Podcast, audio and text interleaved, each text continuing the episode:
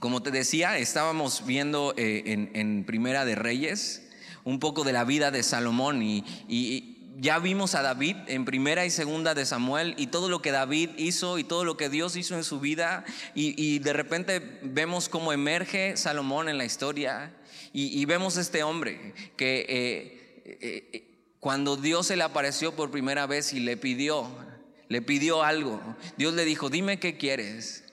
Y dice, Señor, quiero sabiduría.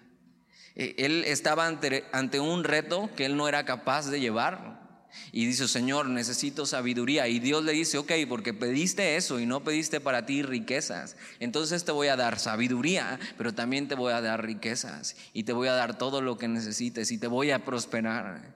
Y vemos que este Salomón empieza a hacer su... su Su, su servicio como rey y empieza bien. Incluso recuerdo que yo di este estudio donde Salomón empieza bien y David le da consejos y le dice, tienes que hacer esto, ten cuidado con este y ten cuidado con este, y Salomón empieza bien su carrera.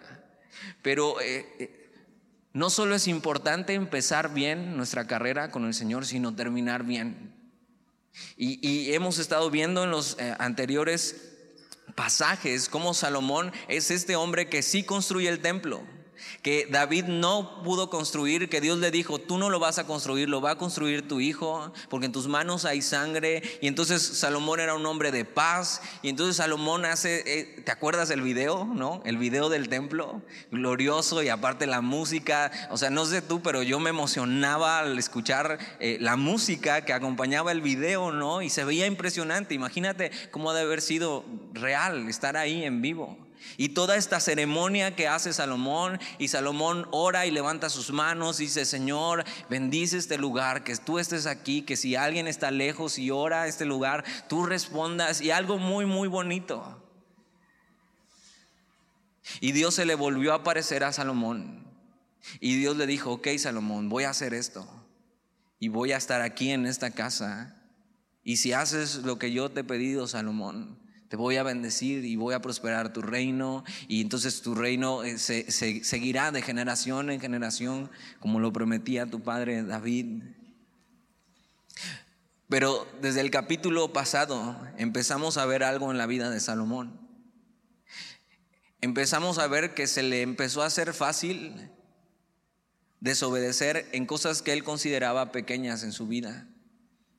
Y una de las cosas que Dios le había dicho era que no fuera a Egipto, ni comprara nada de Egipto, ni caballos, ni nada. Y Salomón tenía muchísimos caballos de Egipto. Y entonces esta riqueza, que al principio no era algo que atrapara su corazón, empezó a atrapar su corazón. Ahora, la historia de Salomón es muy diferente, por ejemplo, que con un personaje como Job, ¿no? Que está en medio de tristeza y dolor y dolor y toda su vida un caos, ¿no? Pero puede ver a Dios en eso. Pero Salomón está toda su vida siempre bien. O sea, no podía quejarse de nada. Salomón tenía más de lo que había pensado algún día. Y de repente su corazón, vamos a ver que se empieza a inclinar y empieza a tomar las decisiones incorrectas. Empieza a no ser diligente, a cortar con cosas de tajo en su vida. Y vamos a ver que su caminar con Dios no termina muy bien. Nuestro caminar como cristianos debería ser de gloria en gloria. Entre más tiempo camino con Dios, más me parezco a Él. Salomón empieza bien, pero algo empieza a pasar en su corazón. Y aprendamos hoy de este capítulo. Entonces mira, capítulo once, versículo uno. Pero, y empieza con un pero. O sea, todo iba bien, más o menos, empezó a desviarse, empezó a, a ir tras las riquezas, a decir quiero caballos, quiero oro, no, ni siquiera la plata le, le hace bien. Pero el rey Salomón amó, además de la hija de Faraón, que ya, ya estaba mal ahí. O sea, ya estaba mal, aquí ya iba mal, porque entonces había tomado a la hija del Faraón de Egipto como esposa. Pero el rey Salomón amó de más a la hija, eh, amó, además de la hija de Faraón, a muchas mujeres extranjeras, a las de Moab, a las de Amón, a las de Edom, a las de Sidón y a las Eteas. O sea, Salomón era este que le decían el corazón de condominio, ¿no? No le fue suficiente amar a una sola mujer, sino que su corazón, vamos a ver que eso, amó. Y esta palabra amar tiene que ver con los afectos, tiene que ver, es una cuestión de afectos. La vida cristiana es una cuestión de afectos, de dónde pones tus afectos. Y el amor es un afecto que, dependiendo dónde esté puesto, puede llevarte a diferentes lugares.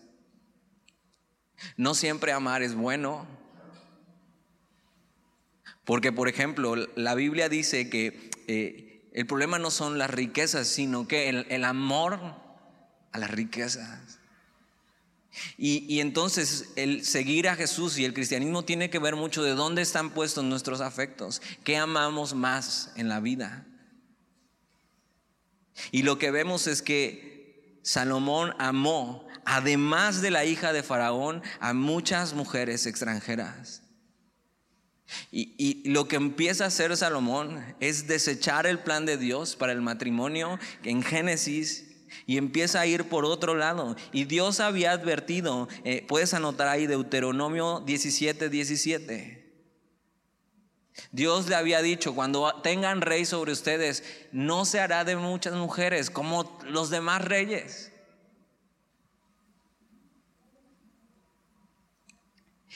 Y a Salomón se le hizo fácil empezar a desobedecer a Dios con una cosa y con otra cosa. El problema de Salomón es que puso sus afectos en el lugar incorrecto. Y no solo eso, sino que le dio rienda suelta. Mira, vamos a seguir leyendo. Versículo dos. Gentes de las cuales Jehová había dicho a los hijos de Israel: no os llegaréis a ellas, ni ellas se llegarán a vosotros, porque ciertamente harán inclinar vuestros corazones tras sus dioses. A estas pues se juntó Salomón con amor. Y, y, y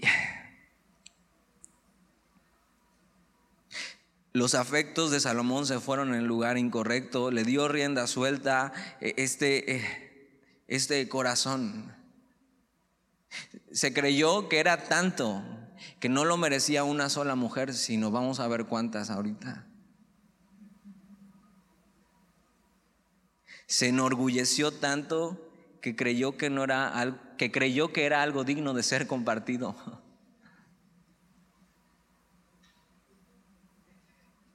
Creo que entre, entre sus servidores le decían el todas mías. Pero ojo, porque el problema de Salomón va a ser este. Pero tú podrías poner cualquier otro problema aquí en medio, cualquier cosa que estés amando que no sea Dios y que vaya en contra de lo que Dios ha dicho. Tu problema puede que no sean las mujeres, pero cualquier otra cosa que te esté robando el corazón de Dios es el mismo problema. Y dice eso, Dios había dicho, no, no se llegarán a mujeres extranjeras. ¿Por qué? Porque al final van a ir detrás de ellas y van a ir detrás de sus dioses y, va, y me van a abandonar. Dios había sido bien claro, y esto no va a terminar bien para con Salomón. Salomón tenía toda la sabiduría, pero tenía muy poca inteligencia espiritual para aplicar lo que sabía. Tú podías venir con Salomón y él te iba a dar el mejor consejo bíblico. Él te iba a decir: tienes que hacer esto, la Biblia dice esto, esto, esto, esto. Pero eso, eso no quería decir que Salomón viviera de esa manera. Ten cuidado, y yo me lo digo a mí mismo, ¿eh? Ten cuidado de no tener los mejores consejos bíblicos, pero no estarlos aplicando en tu vida, porque entonces no sirve de nada.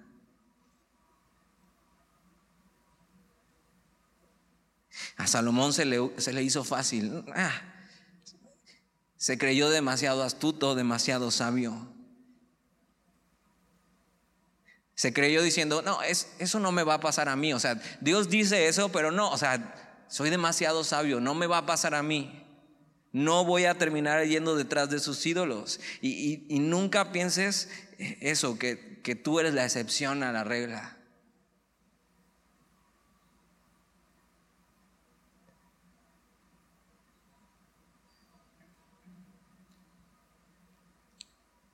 Y mira cómo termina el versículo dos. A estas pues se juntó Salomón con amor. Y, y por supuesto no era un amor totalmente puro, era un amor sensual, un amor romántico, ¿no? Ay, qué increíble, ¿no? Mira qué bonito acento tiene, ¿no? Es extranjera. Era un simple amor de atracción. Por eso, joven, si estás aquí hoy, no te dejes llevar solo por estas cosas. Un amor que sea sensual o romántico o una simple atracción. Nunca pienses esto. No, es que no importa que no sea, que no sea cristiano, yo, yo lo voy a convertir. Te podrías sentar con algunas personas que en su juventud tomaron esa misma decisión y que su vida ha sido muy dura.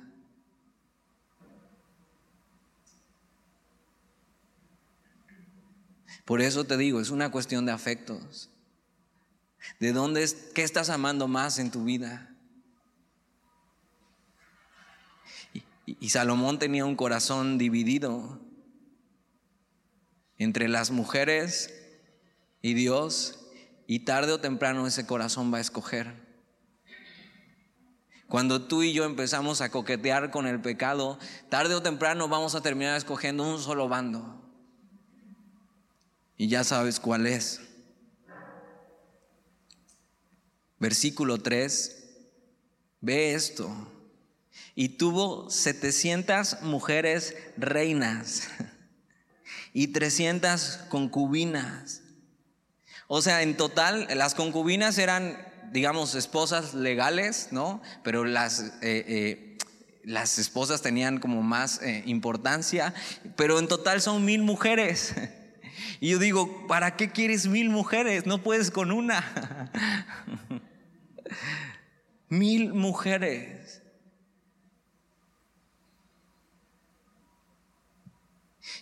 Y, y Dios ha sido muy sabio en el, dando el matrimonio uno y uno. Dios tiene un propósito en el matrimonio. Y... y Vamos a ver que Salomón llenó su corazón y, y más adelante en Eclesiastés dice, hice de todo. O sea, me, me di rienda suelta en todo y no encontré la satisfacción ahí. Y tú tienes que saber, si Dios no te satisface, ni mil mujeres te van a satisfacer en tu vida. Si Dios no te satisface, ni un millón de dólares va a satisfacer tu vida. Es una cuestión de afectos. ¿De qué estás amando en tu vida? El problema de Salomón, por supuesto, fueron las mujeres, pero fue y empezó con menospreciar la palabra de Dios, con no poner atención. Y todo empieza así, siendo descuidado con lo que Dios nos ha pedido. Empiezas con las cosas que crees que no son un problema para ti, que no son tan importantes, que no te pueden dominar, y terminas hundido, seducido por tus propios deseos pecaminosos. Es evidente que Salomón no pasó tiempo diario observando lo que Dios pedía de él, recordándolo, atesorándolo. Él sabía qué se tenía que hacer, pero no lo aplicaba en su vida. Se dio permisos y se puso por encima de Dios y su palabra. Cuando tú y yo decidimos no obedecer a Dios Y sabiendo, esto ha dicho Dios, y digo, ok, eh, ah, creo que mi caso es diferente, Dios este, como que va a saber y va a entender, y simplemente hacerle a un lado. Lo que estamos haciendo es ponernos por encima de Dios, diciendo, Dios no tiene la razón.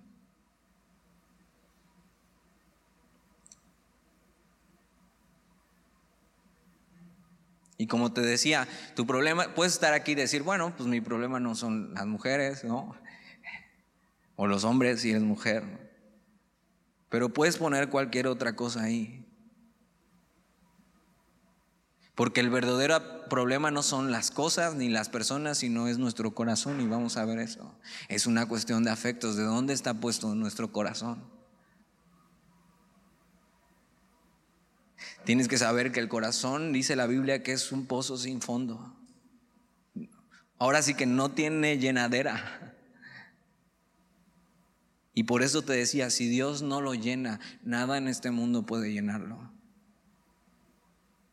Solo un Dios que no tiene fin puede llenar un corazón sin fondo. Por eso es importante que hoy nos examinemos. ¿Qué cosas de las que estamos haciendo hoy Dios ya nos ha dicho, por ahí no vayas? Por ahí no, no, o sea, no te conviene.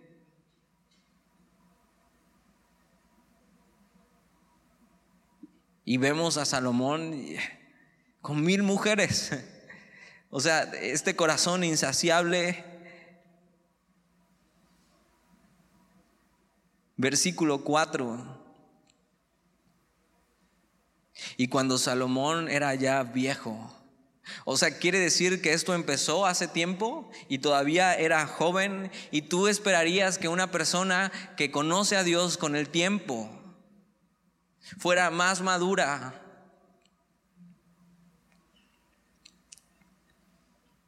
Pero no necesariamente tiene que ser así, es dependiendo de lo que has hecho todo ese tiempo. Pero y cuando Salomón era ya viejo, sus mujeres inclinaron su corazón tras dioses ajenos. ¿Qué esperaba Salomón? O sea, Dios ya le había dicho, y Salomón se creyó más listo que Dios.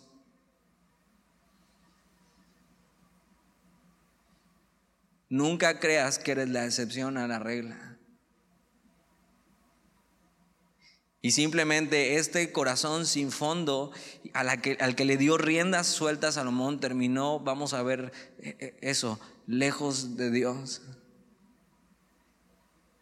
Y, y mira, Dios no es alguien que no quiere que disfrutes. O sea, Dios quiere que disfrutes las cosas que Él ha hecho para ti y las cosas en su orden y en su tiempo.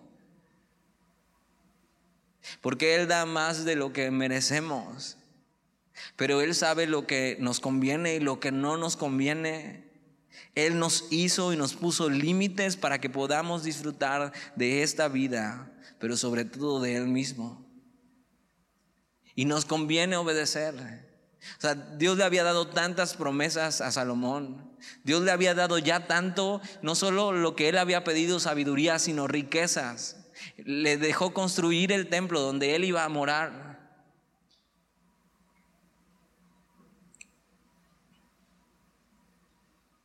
Y Dios sabía que Salomón, al darle rienda suelta a sus deseos, terminaría siendo esclavo del pecado y lejos de Él.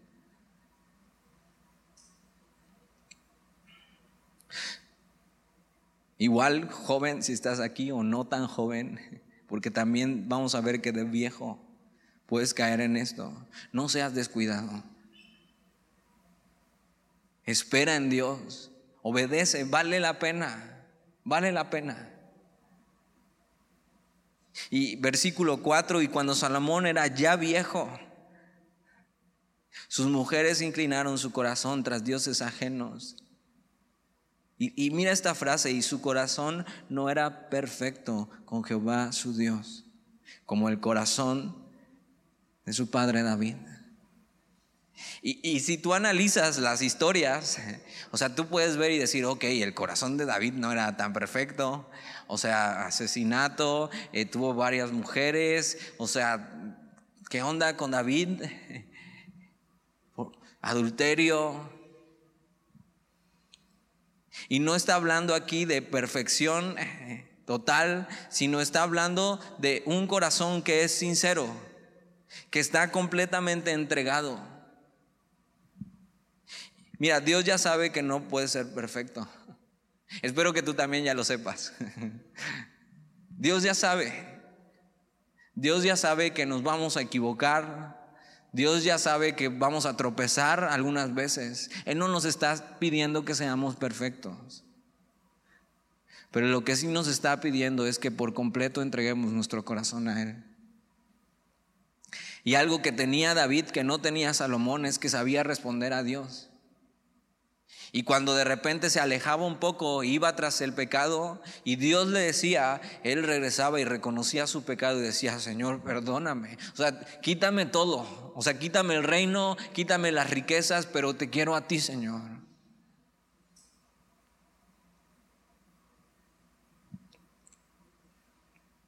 Pero el, Salom- el corazón de Salomón no era así. El corazón de Salomón no estaba totalmente entregado para Dios como el de su padre David. Salomón no siguió plenamente a Dios y quebrantó deliberadamente el mandamiento de Deuteronomio diecisiete diecisiete.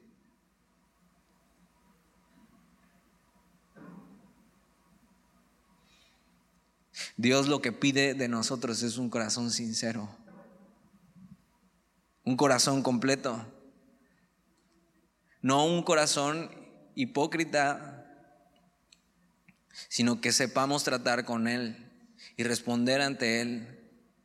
Un corazón que le pertenezca por completo, que si se equivo- equivoca sepa volver, que sepa arrepentirse, corregir los errores. Un corazón que está siendo moldeado. Un corazón que ame lo que Él ama. Porque lo que pide y el mandamiento más importante es eso.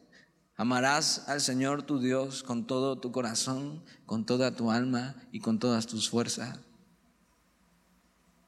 Eso es lo que Dios pide de nosotros. Y Salomón no tenía un corazón así, sino que tenía un corazón dividido.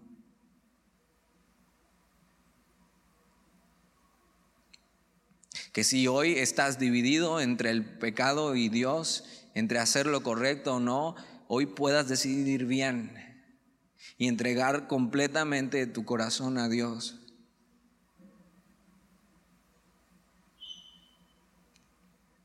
Versículo cinco. Porque Salomón siguió a Astoret, diosa de los sidonios, y a Milcom, ídolo abominable de los amonitas. Y, y tú puedes decir, bueno, ¿y esto qué? qué? ¿Qué tiene que ver? Todas estas son naciones paganas que estaban alrededor de Israel. Pero Astoret es, es conocida como la diosa del sexo y la fertilidad. Y tenía ciertos ritos, por supuesto, sexuales que tenías que cumplir. Entonces esto nos dice mucho lo que está haciendo en su vida Salomón y está yendo tras de eso y podemos ver un poco de su corazón.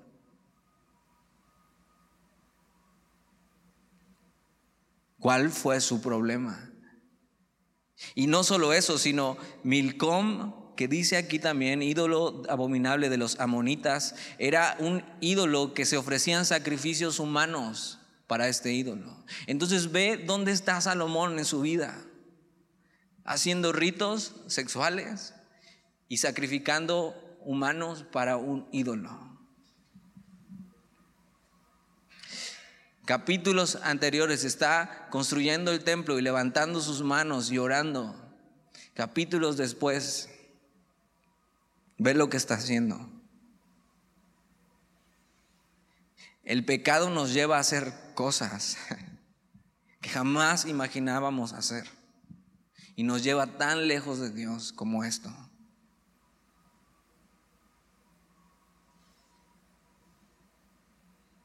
Salomón descuidó su relación diaria con Dios.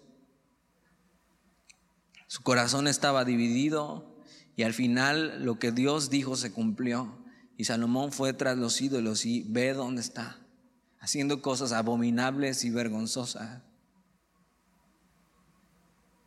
Pero no fue de un día para otro. ¿eh? Fue no cultivar una relación con Dios día tras día, día tras día. Fue no poner atención a su palabra. Fue olvidar y hacer a un lado lo que Dios le había dicho. Salomón, si hicieres bien, si me honrares, si me obedecieres. Dios tenía muchas cosas para Salomón. Dios tenía un plan para su vida y Salomón simplemente dejó de poner atención y ve dónde está.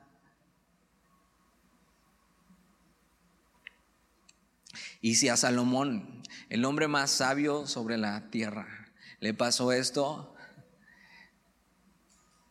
¿qué podemos esperar tú y yo?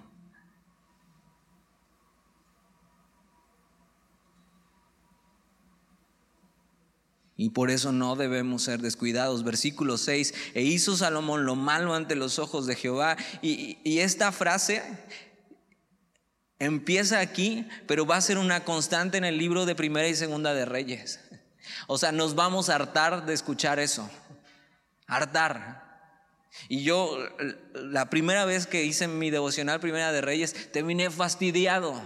Fastidiado de escuchar esta frase. Y Dios levantó un rey e hizo lo malo ante los ojos de Dios y fue quitado, y Dios levantó otro rey e hizo lo malo ante los ojos de Dios. Y, y, y ¿sabes qué? Dios quiere que terminemos hartos de escuchar esto, para que un día estemos hartos de hacer lo malo ante los ojos de Dios y decir, yo no quiero ser este, ya, ya no quiero ser más este. E hizo Salomón lo malo ante los ojos de Jehová y no siguió cumplidamente a Jehová como David su padre.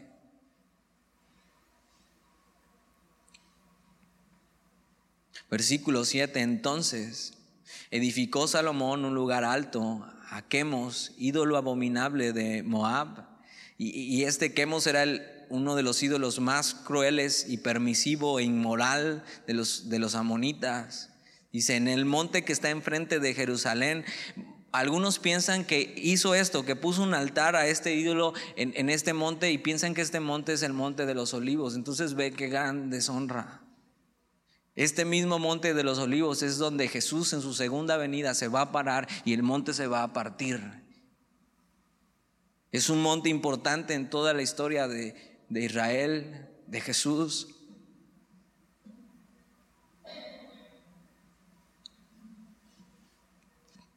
Dice, en el monte que está enfrente de Jerusalén, y a Moloc, ídolo abominable de los hijos de Amón. Y ve dónde está Salomón.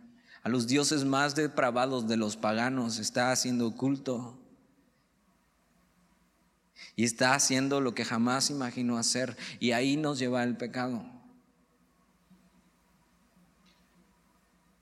Versículo ocho. Así hizo para todas sus mujeres extranjeras, las cuales quemaban incienso y ofrecían sacrificios a sus dioses. Y, y o sea, ve, hizo todo esto por, por ellas. Y este es el poder del pecado, y este es el poder de la lujuria de Salomón, que al, ter, al final terminó agradando no a Dios, sino a todo lo demás en su vida. Y en cualquier cosa en que estés poniendo tus afectos hoy que no sea Dios, vas a terminar yendo tras eso y lejos de Dios.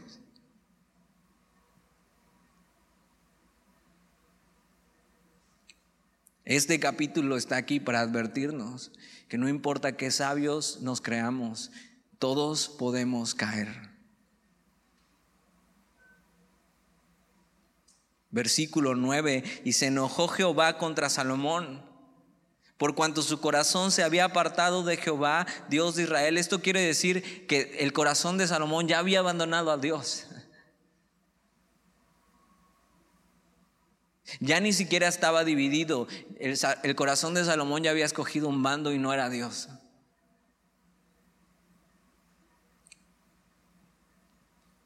Se enojó Jehová contra Salomón por cuando su corazón se había apartado de Jehová, Dios de Israel.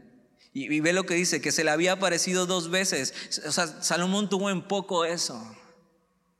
Y cuando tú y yo decidimos abandonar a Dios y apartarnos de Él, estamos olvidando lo que Dios ha hecho con nosotros. Estamos olvidando las cosas que ha hecho en nuestra vida. Estamos olvidando las veces que nos ha hablado, que se ha aparecido, cuando nos salvó. Y Salomón había tenido grandes experiencias con Dios. Pero fíjate, grandes experiencias con Dios no te eximen de pecar y de caer. Por eso no busques grandes experiencias con Dios, sino ten una relación diaria con Él.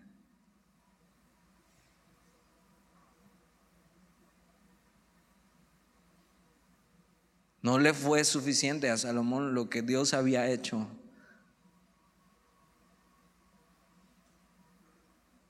No le fue suficiente a Salomón todo lo que Dios le había dado, la sabiduría, las riquezas, la paz que había tenido el reino, la fama que le había dado durante toda, ante todas las naciones. Cuando hacemos eso y decidimos abandonar a Dios y hacerlo a un lado, estamos teniendo en poco todo lo que ha hecho en nuestra vida. Y estamos diciendo: Dios, muy bonito y todo, pero no me eres suficiente.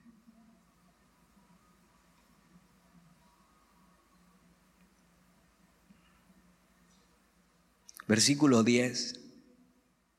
Y le había mandado acerca de esto, que no siguiese a dioses ajenos, mas él no guardó lo que le mandó Jehová. Así, así nada más. No, pues Dios me dijo, pero pues no lo voy a hacer. ¿Y por qué? Pues porque no quiero. Porque mis afectos no están con él. Porque he decidido amar más otra cosa que no es él.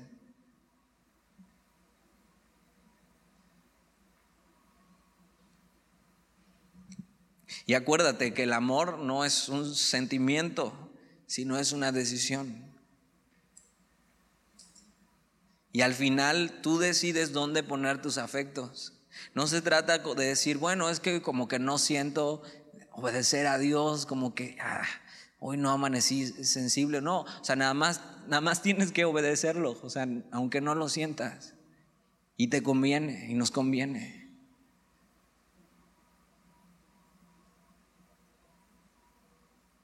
Lo que hoy estás escogiendo es lo que amas, y lo que hoy amas es lo que terminarás adorando.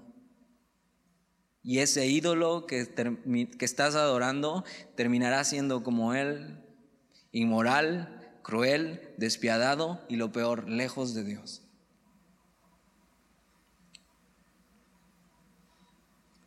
Y Salomón se le olvidó, se le olvidó lo que Dios había hecho por él. Nunca olvides por eso, y cantábamos, nunca olvides lo que Dios ha hecho por ti. Nunca olvides la cruz del Calvario. Nunca olvides su obra, su gracia, su misericordia. Es algo que deberíamos atraer a la memoria constantemente y pasar tiempo ahí a sus pies, viendo sus marcas, sus heridas.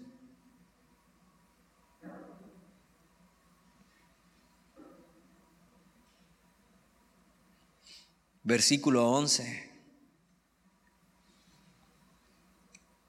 Y dijo Jehová a Salomón: por cuanto ha habido esto en ti, y no has guardado mi pacto y mis estatutos que yo te mandé, romperé de ti el reino y lo entregaré a tu siervo. Y todo lo que sigue en el capítulo es el juicio y las consecuencias que Dios le pone a Salomón. Pero en estos versículos, en, en, en esto del, del uno al diez, vemos lo que Salomón hizo para llegar a esto.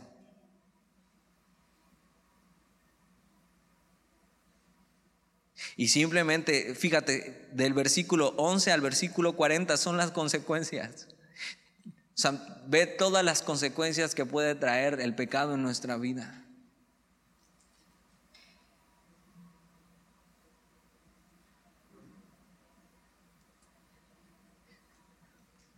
Al final todo esto Llevó a la ruina a Salomón, a perderlo todo. La factura del pecado es demasiado cara. Porque ve lo que pasa, dice: romperé de ti el reino y lo entregaré a tu siervo. Salomón, yo tenía un propósito para ti. Salomón, yo te escogí. Pero no quieres.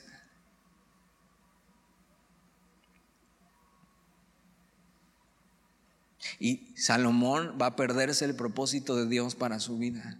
Y dime algo, ¿hay algo peor que vivir una vida sin propósito? ¿Hay algo peor que vivir sin el propósito por el cual Dios nos creó?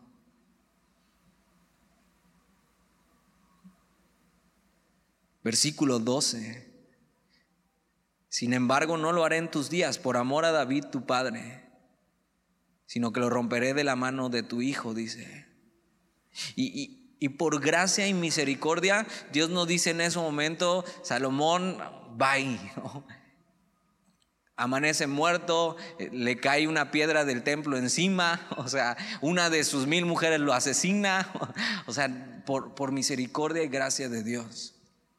Y dice: ok, vas a tener consecuencias, pero por misericordia no lo voy a romper a ti, pero las consecuencias las va a pagar tu hijo. Ahora, no es que Dios esté culpando a su hijo por lo que hizo su padre. Salomón va a tener sus consecuencias, y esto no es culpa de Dios, sino es culpa de Salomón. Y a veces las consecuencias de nuestro pecado alcanzan a los más cercanos, a nuestra familia.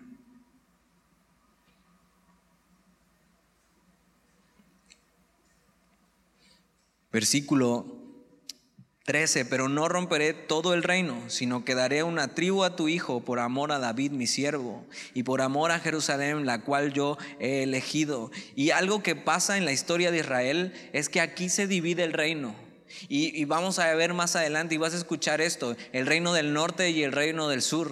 Y cuando llega eh, eh, la deportación a Babilonia, el reino estaba dividido y había dos reyes, uno en Judá y otro en el reino del norte.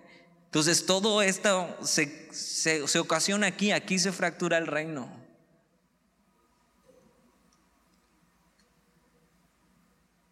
Y no solo afecta a Salomón, sino afecta a todos los que le rodean. Y la gloria que tenía Judá, la tribu de Judá, vamos a ver que es disminuida. Y Judá y Benjamín prácticamente se hacen una tribu, y es llamado el reino del sur, y la tribu de Benjamín era muy pequeña. Pero ve, es, todo esto lo hace por amor a David, por la promesa que le hizo a David, de que él perpetuaría su reino y un reino eterno. Pero por supuesto no estaba hablando de Salomón cuando hablaba del hijo de David, sino está apuntando más allá. Y Dios simplemente hace esto por gracia y misericordia. Entonces, la, la primera cosa que Salomón se pierde es el propósito que Dios tenía para él. Versículo catorce. Y Jehová suscitó un adversario a Salomón, Hadad edomita, de sangre real, el cual estaba en Edom. Porque cuando David estaba en Edom, y subió a Joab, el general del ejército, a enterrar a los muertos, y mató a todos los varones de Edom, por, porque seis meses habitó allí Joab y todo Israel, hasta que hubo acabado con todo el sexo masculino de Edom. Hadad huyó, y con él algunos varones edomitas de los siervos de su padre, y se fue a Egipto. Era entonces Hadad muchacho pequeño. Entonces, algo que pasó con David es que fueron a acabar con Edom, que era una, un, un pueblo enemigo, y entonces trataron de acabar con ellos, pero hubo alguien que quedó, y, y este vamos a ver, este Hadad va a buscar vengar a su pueblo, y de repente el reino de paz que tenía Salomón se empieza a poner complicado, porque le van a empezar a salir enemigos. El pecado y abandonar a Dios no solo nos priva de cumplir el propósito al que hemos sido, para el que hemos sido creados, sino nos roba algo muy preciado, que es la paz. Y este reinado glorioso que tenía Salomón lo arruinó, lo arruinó por no querer obedecer a Dios. Dios no nos va a dejar que pequemos y que nos salgamos con la nuestra por amor, ¿eh? Porque Dios no quiere eso para nuestra vida. Muchas veces la falta de paz en nuestra vida es una consecuencia de habernos alejado de Dios. Y ahí está el primer enemigo, este Hadad, versículo dieciocho. Y se levantaron de Madián y vinieron a Parán, y tomando consigo hombres de Parán vinieron a Egipto, a Faraón rey de Egipto, el cual les dio casa y les señaló alimentos y aún les dio tierra. Y halló Hadad gran favor delante de Faraón, el cual le dio por mujer la hermana de su esposa, la hermana de la reina Tafenes, dice, y la hermana de Tafenes le dio a luz su hijo Genubat, el cual destetó Tafenes en casa de Faraón, y estaba Genubat en casa de Faraón entre los hijos de Faraón. Entonces mira, este hombre no solamente era enemigo, sino era alguien ya importante que el faraón había adoptado. Versículo veintiuno, y oyendo Hadad en Egipto que David había dormido con sus padres y que era muerto Joab, general del ejército, Hadad dijo a Faraón: déjame ir a mi tierra. Entonces Hadad era enemigo extranjero. No se nos dice cómo, pero le robó la paz a Salomón.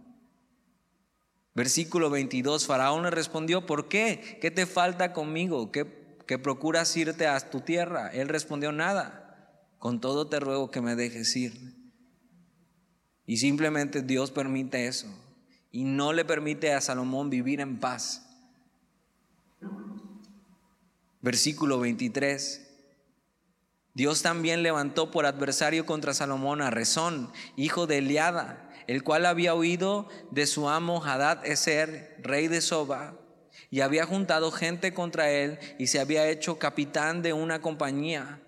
Cuando David deshizo a los de Soba, después fueron a Damasco y habitaron allí, le hicieron rey de Damasco. Entonces, otro enemigo extranjero que tiene Salomón, y es un enemigo cercano. Versículo veinticinco, y fue adversario de Israel todos los días de Salomón, y fue otro mal con el que de Hadad, porque aborreció a Israel y reinó sobre Siria. Versículo veintiséis, dices: ya párale con las consecuencias. No, o sea, así se ve, ¿eh? Así se ve una vida alejada de Dios, sin propósito, sin paz. Versículo veintiséis, también Jeroboam, hijo de Nabat, efreteo de Sereda, siervo de Salomón, cuya madre se llamaba Serúa, la cual era viuda, alzó su mano contra el rey. La causa por la cual este alzó su mano contra el rey fue esta: Salomón, edificando a Milo, cerró el portillo de la ciudad de David su padre, y este varón Jeroboam era valiente y esforzado, y viendo Salomón al joven, que era hombre activo, le encomendó todo el cargo de la casa de José. Esto quiere decir, todo el cargo es todo el trabajo pesado. Salomón vio que este era un buen trabajador y le dio todo el trabajo forzado a él. Y entonces Jeroboam era un líder popular, popular entre, entre los israelitos, era de la tribu de Efraín, y era un enemigo interno, un enemigo más cercano que tenía Salomón. Pero mira lo, lo, lo que pasa, versículo veintinueve. Aconteció pues en aquel tiempo que, saliendo Jeroboam de Jerusalén, le encontró en el camino el profeta Ahías silonita, y este estaba cubierto con una capa nueva. Y estaban ellos dos solos en el campo. Y tomando Ahías la capa nueva que tenía sobre sí, la rompió en doce pedazos, y dijo a Jeroboam: toma para ti los diez pedazos, porque así dijo Jehová, Dios de Israel: he aquí que yo rompo el reino de la mano de Salomón, y a ti te daré diez tribus. Y él tendrá una tribu por amor a David mi siervo, y por amor a Jerusalén, ciudad que yo he elegido de todas las tribus de Israel. Entonces este Jeroboam va a ser el que va a estar dividido el reino. Y gráficamente Dios le enseña con esto que hace el profeta, de partir su capa en doce pedazos, y entonces le deja a él diciendo: Dios va a dividir el reino, y Dios te ha escogido a ti, Jeroboam.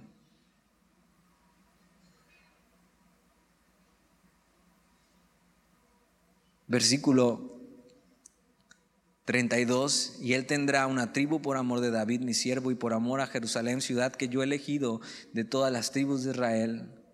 Ve esto, por cuanto me han dejado. Y checa cómo aquí ya no dice en singular, sino dice en plural, me han dejado.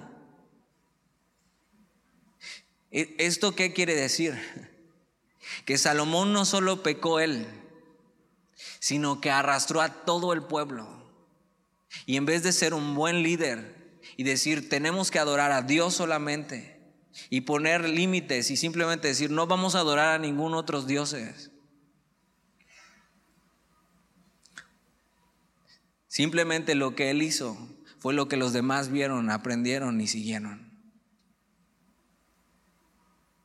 Entonces ya no solamente era Salomón, sino el pueblo el que estaba yendo tras falsos dioses.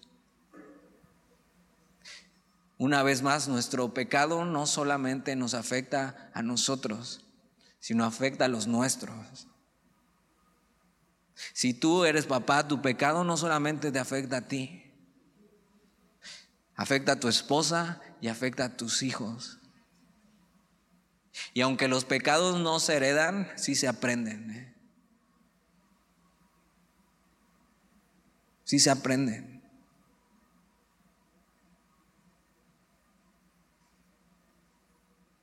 Y peor aún, porque Salomón, en vez de ser un buen líder, arrastró al pueblo. Dice, por cuanto me han dejado y han adorado a Astoret, diosa de los sidonios, a Quemos, dios de Moab, y a Moloc, dios de los hijos de Amón, y no han andado en mis caminos para hacer lo recto delante de mis ojos, y mis estatutos y mis decretos, como hizo David su padre. Y Dios le dice a Jeroboam, esta es la razón, esta es la razón por la que yo he roto el reino, por el cual he quitado a, a Salomón, pero no lo voy a quitar todavía.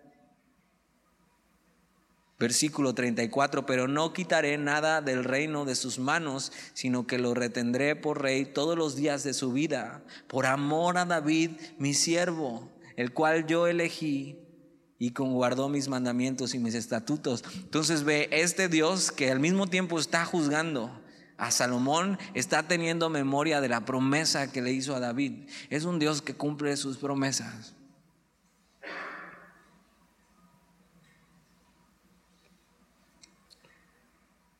Versículo treinta y cinco, pero quitaré el reino de la mano de su hijo y lo daré a ti, le está hablando a Jeroboam, las diez tribus, y a su hijo daré una tribu para que mi siervo David tenga lámpara todos los días delante de mí en Jerusalén, ciudad que yo me elegí para poner en ella mi nombre.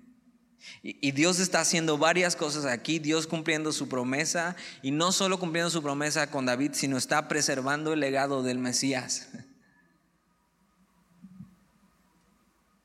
Y entonces no quita el reino de Salomón completamente, ni quita a su hijo, sino que lo deja aún gobernando Judá. Y vas a escuchar eso más adelante, el reino del norte, el reino del sur, Judá y todas las otras tribus. ¿Por qué? Porque un día van a escuchar eso, el, el hijo de David. A lo que toda la Biblia está apuntando, el Mesías prometido, el Rey prometido, y tiene que venir de este linaje. Y lo que Dios hace es, está juzgando, pero aún está teniendo misericordia por amor de nosotros, para que cumpla su palabra, para que un día el Mesías venga y tengamos esperanza. Versículo treinta y siete. Yo pues te tomaré a ti y tú reinarás en todas las cosas que deseare tu alma y serás rey sobre Israel. Y le está diciendo esto a Jeroboam y, y ve lo que le dice, versículo treinta y ocho. Y si prestares oído a todas las cosas que te mandare y anduvieres en mis caminos e hicieres lo recto delante de mis ojos, guardando mis estatutos y mis mandamientos, como hizo David mi siervo, yo estaré contigo. Y te edificaré casa firme como la edifiqué a David, y yo te entregaré a Israel. Ve qué promesa le está dando a Jeroboam. La misma promesa que le hizo a David, la misma promesa que le hizo a Salomón. Y yo pensaba, ¿por qué Dios hace eso? O sea, ¿por qué Dios le da esta misma promesa a Jeroboam? ¿Quién es Jeroboam? Y recordaba lo que dice Segunda de Crónicas dieciséis nueve, que los ojos de Jehová están buscando. Están buscando. Están buscando hombres. ¿Para qué? Para mostrar ahí su poder y su favor a los que le dan su corazón por completo. Y Dios está buscando, y, y estamos aquí porque Dios nos buscó y nos encontró, pero Dios sigue buscando a ver, a ver quién quiere. O sea, Dios quiere, Dios quiere es que, darnos sus promesas, tener misericordia de nosotros, darnos una vida plena, abundante, espiritualmente hablando. Y Dios está así, ¿quién quiere? O sea, ¿quién quiere? Aquí tengo todo esto para ustedes, tengo todas estas promesas, quiero hacer mi voluntad en sus vidas, ¿quién quiere? Y Salomón no quiso.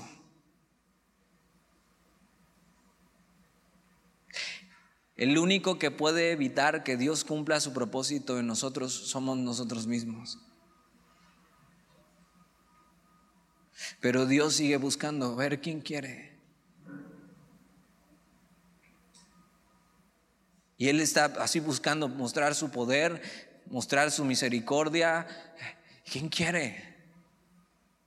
Por eso Jesús, cuando está fuera del templo, dice: quien tenga sed, quien quiera y tenga sed, que venga. Que venga, y de su interior correrán ríos de agua viva. Y Dios está invitando, ¿quién quiere? Y está buscando, ¿quién quiere?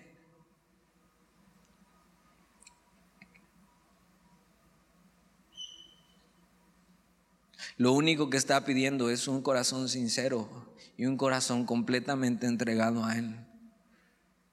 Dios le ofrece esta hermosa promesa a Jeroboam, y ¿sabes qué hizo Jeroboam?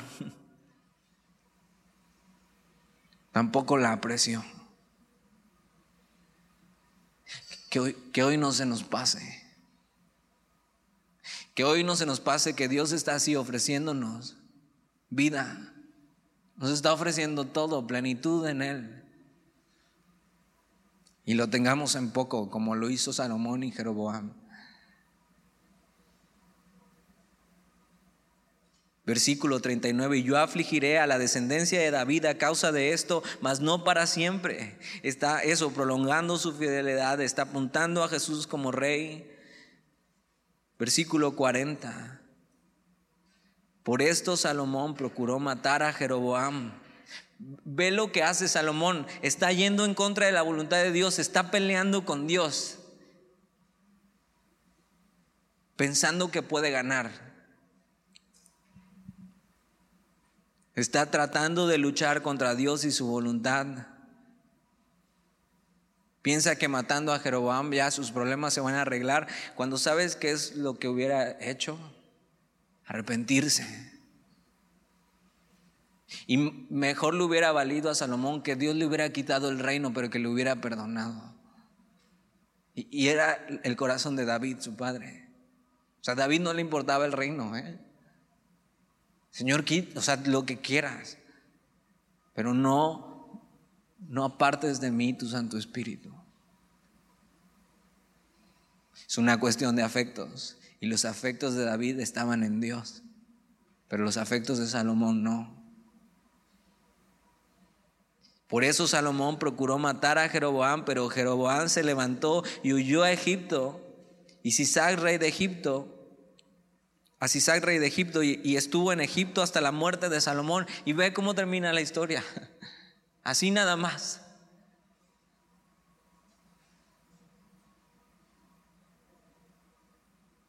Versículo cuarenta y uno: los demás hechos de Salomón, y todo lo que hizo, y su sabiduría, no está escrito en el libro de los hechos de Salomón.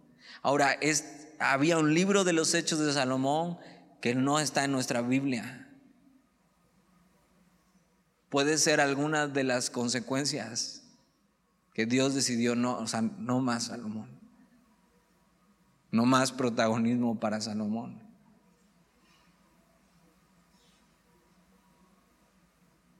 Versículo cuarenta y dos, los días que Salomón reinó en Jerusalén, sobre todo Israel, fueron cuarenta años. Ahora, Dios tenía más para él porque le había dicho, o sea, si tú obedeces, Salomón, yo voy a alargar tus días. Pero no obedeció. Versículo cuarenta y tres, y durmió Salomón con sus padres y fue sepultado en la ciudad de su padre David. Y reinó en su lugar Roboam, su hijo. Ahora, esto no quiere decir que Salomón fue salvo. El que diga que durmió con sus padres está hablando de la sepultura, pero la Biblia no deja claro qué pasó con él. Dios tenía más para él y él no quiso. No se nos dice si hubo arrepentimiento o no. Y no lo sabremos hasta que un día lleguemos al cielo. Pero lo que nos deja ver es que una vida que abandona a Dios no tiene un buen final, ni en esta vida ni en la venidera. Sino que hay deshonra, ruina. Otros piensan que él escribió Eclesiastés al final de su vida como un arrepentimiento y volviendo a Dios y diciendo, ok, el todo del hombre es, o sea, cree en Jehová, guarda su palabra, teme a él y ya. No sabemos. Y simplemente la Biblia deja así cerrado eso para ver cómo se ve una vida que abandona a Dios. Entonces, fíjate, tú puedes ser como Salomón, escogido por Dios. Puedes tener toda la sabiduría de Dios. Puedes haber hecho mucho para Dios. Tú puedes estar prosperado por Dios y aún así estar lejos de Él. Si esto le pasó al hombre más sabio, más pleno y rico, ¿qué esperanza tenemos nosotros? Jesús es nuestra esperanza. Separados de Él, nada podemos hacer. Por eso necesitamos depender de Él todos los días. Necesitamos permanecer en Él y simplemente estar cuidadosos. Quien esté firme, mire que no caiga y nunca volvamos atrás. ¿Oramos? Señor, y gracias por tu palabra y por advertirnos de estas cosas y por hablarnos de así y dejar claro que si tú nos estás pidiendo algo, estás esperando eso de nosotros. Que o entregamos nuestro corazón por completo, o este corazón dividido un día va a escoger el bando equivocado. Que hoy esta advertencia la podamos tomar en serio en nuestra vida, Señor. Y que podamos caminar con temor delante de ti, Señor. Valorando lo que has hecho por nosotros cada día, vigilando, no ser descuidados con tu palabra, Señor. Teniendo una relación diaria contigo y poniendo todos nuestros afectos en ti, Señor. Permaneciendo en ti, caminando contigo cada día, no separarnos de ti, Señor.